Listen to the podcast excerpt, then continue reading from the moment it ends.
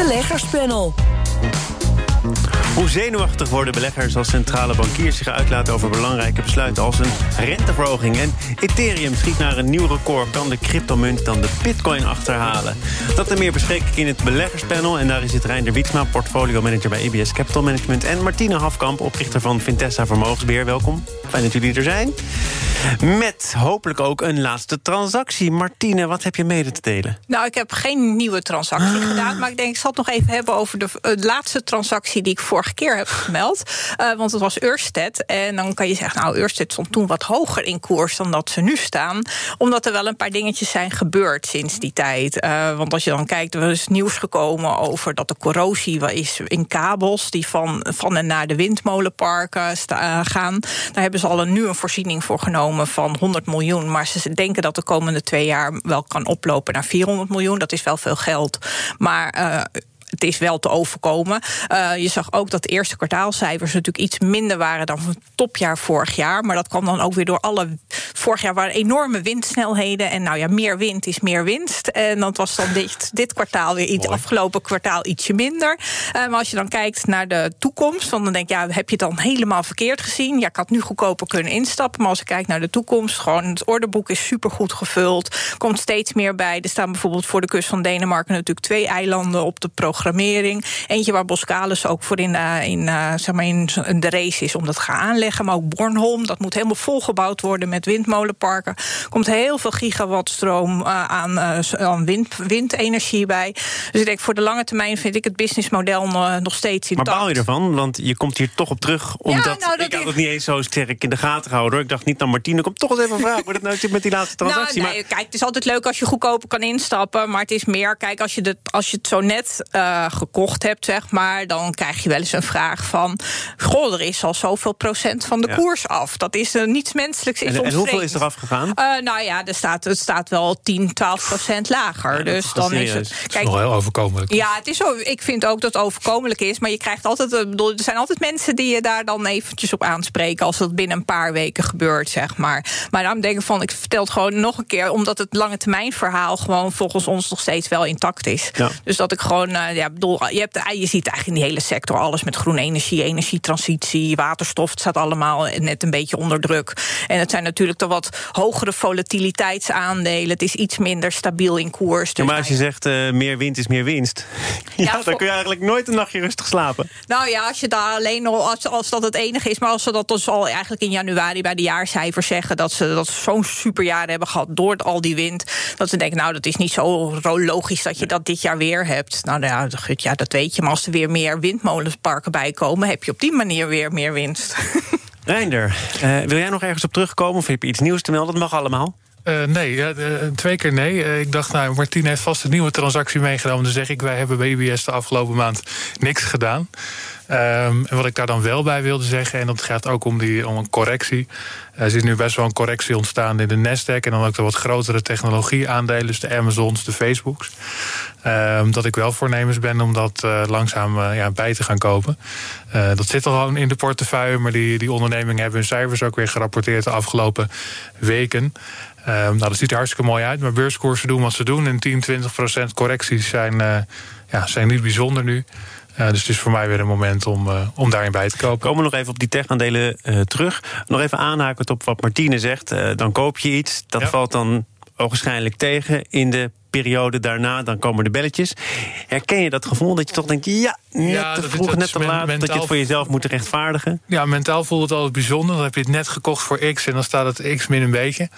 Um, ik denk wel dat je ook als belegger af en toe onderscheid moet maken tussen de, de beurskoers en, en wat dan de absolute waarde is over een wat langere periode. Want stel dat je een nieuw huis koopt, dan ben je ook niet erna aan het kijken wat de, de buurman even gaat om of het een fijn huis is. Nou, denk je niet dat je toch ook even kijkt naar de buurman? Nou, denk het wel. Zeker wel, dat het niks menselijks is beleggersvreemd. Uh, maar het gaat erom dat de beurs heeft elke dag wel een prijs in de aanbieding. Ja. En als je een tijdje meeloopt, dan weet je dat vorig jaar rond deze tijd we ook tegen hele andere prijzen aankijken voor een hele hoop dingen. Um, en juist als je iets zoet voor de lange termijn. En dit klonk wel, nou ja, wind en groene energie is voor de. Ja, klonk goed, dat deed goed. Ja, deed goed. En zeker meer wind is meer winst. Dat, dat moet een slogan worden. maar dan kun je natuurlijk heel lang tegenaan. Maar wanneer wordt X min een beetje toch een beetje een probleem? Want nou, als het een beetje is, dan is het nog wel prima. In ieder geval in het beleggingsproces firma op Dus als wij aannames hebben gedaan, bijvoorbeeld we zeggen dat een onderneming, nou, stel dat wij Google kopen, met een bepaalde case daarbij. Ehm, als er in die aannames echt fouten zitten of dingen heel erg negatief veranderen. Dan kan de koers soms ook hoger staan. Dat, dat geluk heb je soms ook. Uh, maar dat zou het moment zijn om weer afscheid te nemen. Dus het gaat bij ons firmer om wat je aannames zijn in het proces dan wat de beurskoers doet. Want uh, daar heb je gelukkig of helaas geen enkele controle Kun je dit allemaal beamen, Martine? Ja, maar dat is ook wat ik zeg. Het lange termijn eh, plaatje voor wat ons betreft is dat nog steeds intact. Zoals hebben die lange termijn contracten enzovoort. Dus ja, natuurlijk. Bedoel, het is alleen dat je het leuke achteraf is het altijd leuker als je het nog iets goedkoper lager had gekocht in koers. Maar ja. Dan gaan we naar de lange termijn van de Europese Centrale Bank. Want die zou het voorbeeld moeten volgen van de Amerikaanse Fed... en de inflatiedoelstelling een beetje moeten laten vieren. Dat zegt eh, bestuurder Olly Rehn, bekend als eurocommissaris... centrale bankier van Finland, in een interview met de Financial Times. Uh, Reinder, uh, er zijn natuurlijk heel veel watchers... van wat hier nu precies mee wordt gezegd. Wat denk je dat hij precies bedoelt? Nou, ik denk dat hij precies bedoelt wat hij gezegd heeft. Want de centrale bankiers uh, heel goed in. ja. uh, maar dan wel altijd met hun eigen woordenboek. Uh, maar misschien even voor de achtergrond. De Federal Reserve in Amerika heeft afgelopen zomer een aantal targets gewijzigd. En het target, wat altijd heel belangrijk was in, in, in de Verenigde Staten, was inflatie rond de 2% of op 2%. En wat ze gewijzigd hebben, zeggen nou, het mag er best een tijdje over zijn, maar als het maar gemiddeld over een periode 2% is. En dat betekent dus dat je minder snel je voet van de rem naar het gaspedaal en andersom beweegt. Dus als het goed gaat, laat je het langer lopen. En werkloosheid is daar een belangrijk onderdeel van. Bij de Fed wel, want dat staat in hun doelstellingen. Ja, dat staat in hun doelstellingen. Ze hebben er technisch gezien drie, maar even heel belangrijk is dat inflatiedoelstelling gecombineerd met werkloosheid. Nou, in Europa hebben we ook dat 2% doel. Alleen Amerika en Europa zijn natuurlijk twee hele grote uh, financiële uh, machten. En als de ene een wat ander beleid gaat voeren dan de ander, zul je dat bijvoorbeeld terugzien in de wisselkoers. Dus het is natuurlijk ook weer competitief aantrekkelijk om semi hetzelfde te voeren. Want anders dan wint de een over de ander. volgens mij heeft Lagarde ook al iets laten doorschemeren al vorig jaar dat dit ook in Europees opzicht een mogelijkheid is. Dat wordt nu door Olly Rehn nog een keertje opgeworpen. Dus Martine, het is al bijna zover, of niet? Ja, nou kijk, dat is dan ook weer waar centrale bankiers heel goed uh, in zijn. Om proberen het allemaal zo voorspelbaar mogelijk te houden. En er worden natuurlijk uh, van beide zijden worden iedere keer proefballonnetjes opgelaten. En om vast de markt eraan te laten wennen. En in principe komt natuurlijk, uh, zeg maar, de ECB komt ook in het najaar al met strategische herallocatie. Dat wordt dan de eerste in 18 jaar. Nou ja, het is dus heel waarschijnlijk dat dit daarin komt. En het zou ook heel logisch zijn, want nou, ze streven al heel lang inflatie na, maar het is al heel lang niet gelukt, die 2 procent. Nee, ik zag 2012, 2013, ja, echt lang geleden. Echt, eh, meer, meer dan 10 jaar zitten we daar natuurlijk al voor zonder. Ik denk dat we gemiddeld op 1 of 1,1 procent of zoiets zitten. Nou, dan kunnen we er ook een beetje wel boven komen te zitten. Maar wat is een strategische herallocatie? Ik ben überhaupt nou, blij dat ik het kan eh, herhalen. Ja, nou, ze zijn natuurlijk... Hartstikke goed, ja. Maar dat is natuurlijk wat de Fed ook heeft gedaan, wat we net zeiden. Van, ja, Dat, eh, dus, en zij willen ook misschien wel dus een beetje aan die doelstellingen... daar een beetje, nou, een beetje fine-tunen aan sleutelen. En het is natuurlijk ook, als je zeg maar het op maximaal 2% zegt, wat Olly Reen ook zegt, dan houdt de markt ook, dan gaan de verdere inflatieverwachtingen blijven uit de markt. En als je dat gewoon een beetje open houdt, heb je ook meer ruimte om wat in die inflatieverwachtingen, wat je natuurlijk ook altijd ziet in de markt en wat je vandaag ook erg goed ziet in de markt, dat er inflatieverwachtingen zijn die omhoog bijgesteld worden, is dat je dan uh, meer ruimte krijgt, ook meer speelruimte. En dat je natuurlijk ook eventueel het, het economisch herstel niet in de kiem al gaat smoren, omdat je dan op opeens een renteverhoging doet. Want we hebben ook gezien wat aankondigingen van renteverhogingen, wat die allemaal kunnen doen. Maar volgens mij, uh, als reactie op uh, Olly Rehn in diens interview, gebeurde er vrij weinig. Ja, ik denk, zover zou dit ook niet als een enorme verrassing uh, moeten komen. Plus uh, dat waar hij het over heeft, nog in, zeker in Europa, wat verder weg is. Kijk, er is wel inflatie van bijvoorbeeld uh, grondstofprijzen. Weet je, benzineprijzen gaan omhoog, dat soort dingen. Maar waar het bij de centrale bankiers en, en het hele inflatieverhaal vaak om gaat, is wat meer dat het beklijft. Dus dat je structureel hogere lonen ziet. Dus dat je eigenlijk elk jaar bijvoorbeeld 3% loonsverhoging verwacht als standaard. En daar overheen. Nou, daar is absoluut nog geen sprake van. Want het gaat in de echte economie nog niet zo goed als het soms op de beurs gaat. Um, dus daar zitten we nog wel wat vanaf. Maar als we daar zijn, dan kan het alleen maar een meevaller zijn. In die zin dat de ECB en de centrale bank dus langer lagere rentes zal laten bestaan. Maar ik sprak een uur geleden met. Uh Kees de Kort over uh, de Bank of England. nou, Martine, dat kan ik jou dan ook wel voorleggen. De Bank of England heeft volgens mij een paar dagen terug laten doorschemeren... dat ze het tempo van het opkoopprogramma iets gaan terugschroeven. Niet dat ze stoppen met het opkoopprogramma. Terwijl Kees zegt, als je ook met droge ogen kunt beweren... dat de economie gaat groeien met 6, 7 procent... waarom hou je dan toch nog vast aan een soort crisisaanpak? Waarom blijf je dan opkopen? Nou ja, dat is eigenlijk nog best wel logisch, omdat het allemaal nog maar die verwachte economische groei, dat moet er ook allemaal nog maar uitkomen. Want als we het dan hebben over tekort aan grondstoffen, halffabrikaten, uh, chips, dan kan dat ook natuurlijk weer het economisch herstel in de kiem smoren. Je ziet natuurlijk niet voor niks in Duitsland productielijnen van automobielfabrikanten deels stilgelegd worden. En dat chiptekort, dat is ook in heel veel andere uh, industrietakken, wordt dat steeds nijpender. Maar goed, dan, dus- zou, dan zou Kees nu zeggen, ja, wanneer komt dan wel het moment om te zeggen, voet van het gaspedaal? Nou ja, ik denk als je echt een structureel herstel ziet... en dan hey, dat heeft natuurlijk wat de ECB ook zegt... we kunnen eerst dat tempo verlagen... dan kunnen we daarna nog weer gaan besluiten... van we gaan die aflopende expirerende obligaties... gaan we niet opnieuw, her, uh, zeg maar op, opnieuw opkopen. Dus er, zijn nog, uh, er, zijn, er is wel een paar trappen zijn er in die raket. Maar je ziet natuurlijk ook, we zijn al zo lang bezig... Hè, met het stimuleren van de financiële markten. Ik bedoel, uh, het moet allemaal met heel veel beleid gebeuren. Want zeg maar, mevrouw Janet Yellen, een, uh, zeg maar, ja. op, één opmerking van haar uh, nog verkeerd uitgelegd. Ook dat had toch best een schrikreactie. Ze had toch beter kunnen weten, gezien haar cv. dat ja, zij weet toch dat alles wat zij zegt op een weegschaaltje wordt gelegd en wordt gewogen. En dat dat op verschillende manieren kan worden uitgelegd? Ja, maar ze, ze heeft zelf ook gezegd, ze heeft, ze heeft zich erg gehaast om dat dan ook wel weer recht te breien, zeg maar. Zei ook dat ze uit, uit verband waren getrokken. En ik denk ook, ja, bedoel, ze, ze is niet de eerste, de beste. Dus ze weet wel waar het ze het over heeft. Dus helemaal uh, per ongeluk zal het ook niet gebeurd zijn. Dat ben ik met je eens. Maar gaat het hier niet eigenlijk ook te veel over de financiële markten? Iedereen laten wennen aan wat er eventueel in de toekomst zou kunnen gebeuren. Centrale bankiers zijn toch niet alleen maar op aarde om financiële markten gerust te stellen en in rustig vaarwater te houden, Reiner? Nee, zeker niet. Ik bedoel, dus ook voor financiële markten af en toe goed om een klein beetje uh, wakker geschud te worden. Um, maar waar het veel meer op ziet, is dat we um, bijvoorbeeld in Zuid-Europa best wel structurele problemen hebben. En de staatsschuld die er nu staat is een stuk hoger dan dat die er 13 maanden geleden stond. Of dat die er 24 maanden geleden stond. En de betaalbaarheid van dat soort staatsschuld is prima te doen op de rentes die we nu hebben. Um, en we hebben de centrale bank die eigenlijk de hand erop legt en zegt: Weet je, whatever it takes. Nou, beroemde woorden van Draghi. En vanaf dat moment is het niet zo'n probleem meer. Dus eigenlijk heb je een soort van Europese bondmarkt gemaakt met een nou ja, toeziend oog vanuit Frankfurt. Op het moment dat je dat echt los zou laten of zeggen: Nou, we gaan het wel zien. Uh, Lagarde heeft in het hoogtepunt van de strijd in, in maart vorig jaar tijdens het pandemie Ik ben er niet om spreads te managen. Nee. Dat gaat dan om het renteverschil tussen bijvoorbeeld Italië en Duitsland. Ja, dan zie je de boel gelijk uit de bocht vliegen. Uh, Um, en ook echt fors. En dan kom, kom je echt heel concreet gewoon in de betaalbaarheid van dingen als staatsschuld. Dus um, ja, ik, Kees is, is kritisch en er zitten best wel wat rare elementen in. Ja. Uh, maar het natuurlijk veel meer om gaat, dus dat je fundamenteel de echte economie en echte financierbaarheid van landen uh, ja, in de vingers houdt. We gaan er even naar wat andere vreemde en misschien moeilijk te verklaarbare elementen. Zaken doen. Thomas van Zeil. Dat doe ik samen met Reinder Wietsma, portfolio manager bij IBS Capital Management. Neem gerust een slokje water. Het kan. En Martina Afkamp, oprichter van Vintessa Vermogensbeheer. Want ik wil eerst van jullie weten: zijn jullie wakker gebleven voor deze man? It's the future of currency. It's an unstoppable financial vehicle that's going to take over the world. I get that, but uh, what is it, man? I keep telling you, it's a cryptocurrency you can trade for conventional money. Oh, so it's a hustle. Yeah, it's a hustle. Why did you say that, man? Don't father everybody. It's a hustle. To the moon. Het is uh, Elon Musk als uh, presentator van Saturday Night Live.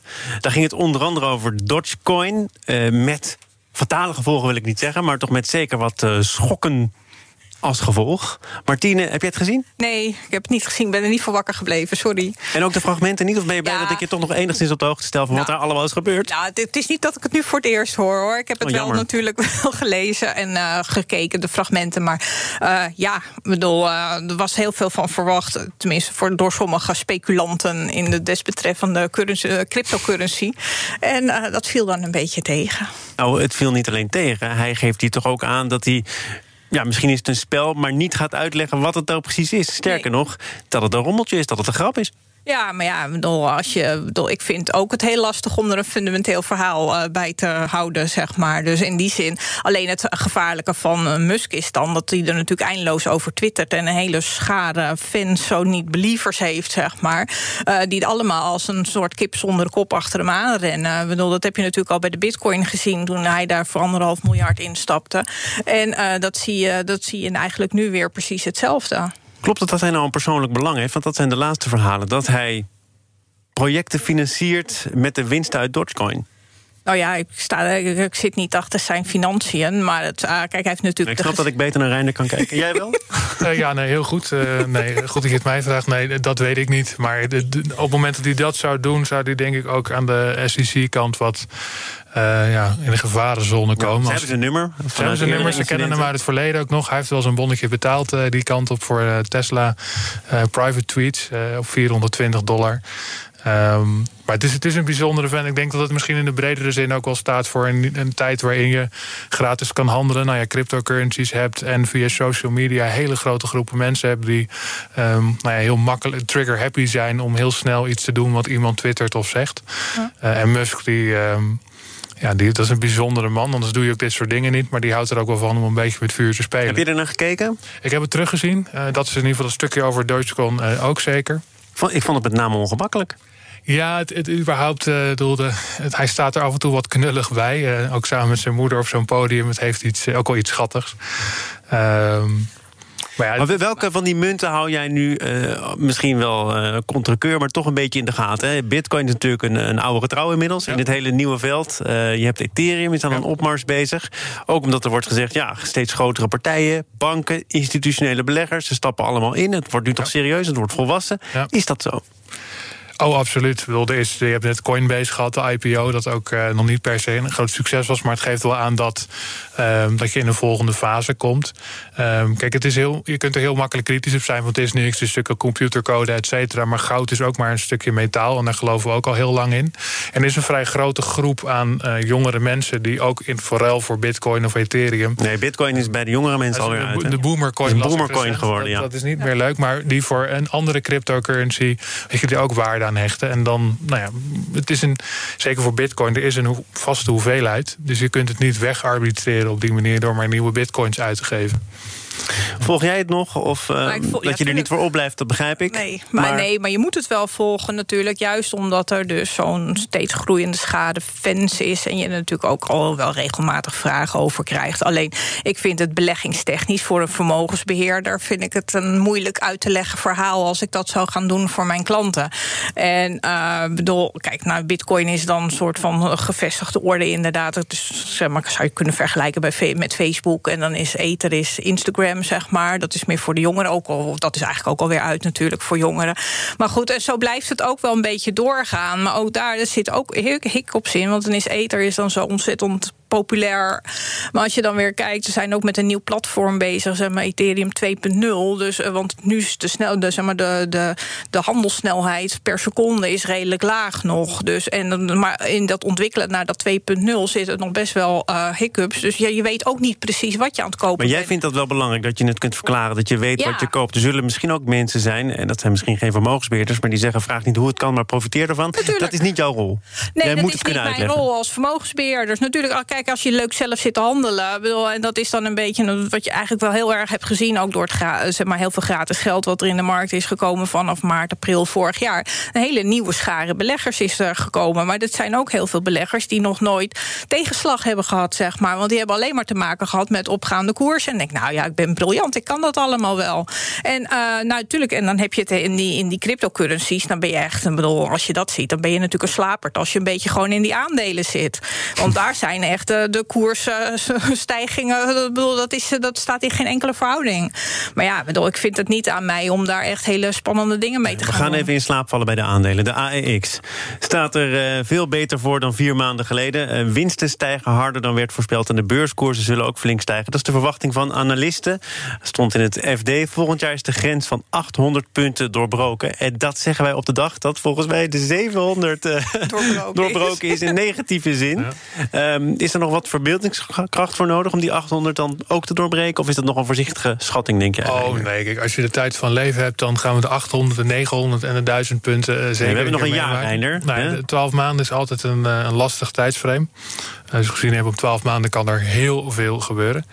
Uh, wat wel misschien, om het ietsje uh, spannender te maken, nog de structuur onderliggend van de AIX is wel wat veranderd in de laatste jaren. Dus in die zin dat het een techbeurs geworden meer tech, maar ook meer aandelen die het niet zo van het dividend moeten hebben, maar meer bijvoorbeeld van de terugkoop van aandelen. ASML koopt ook meer terug dan dat ze aan dividend geven. De AIX is een puntenindex, dus hoe hoger de koersen onderliggend, hoe hoger de index.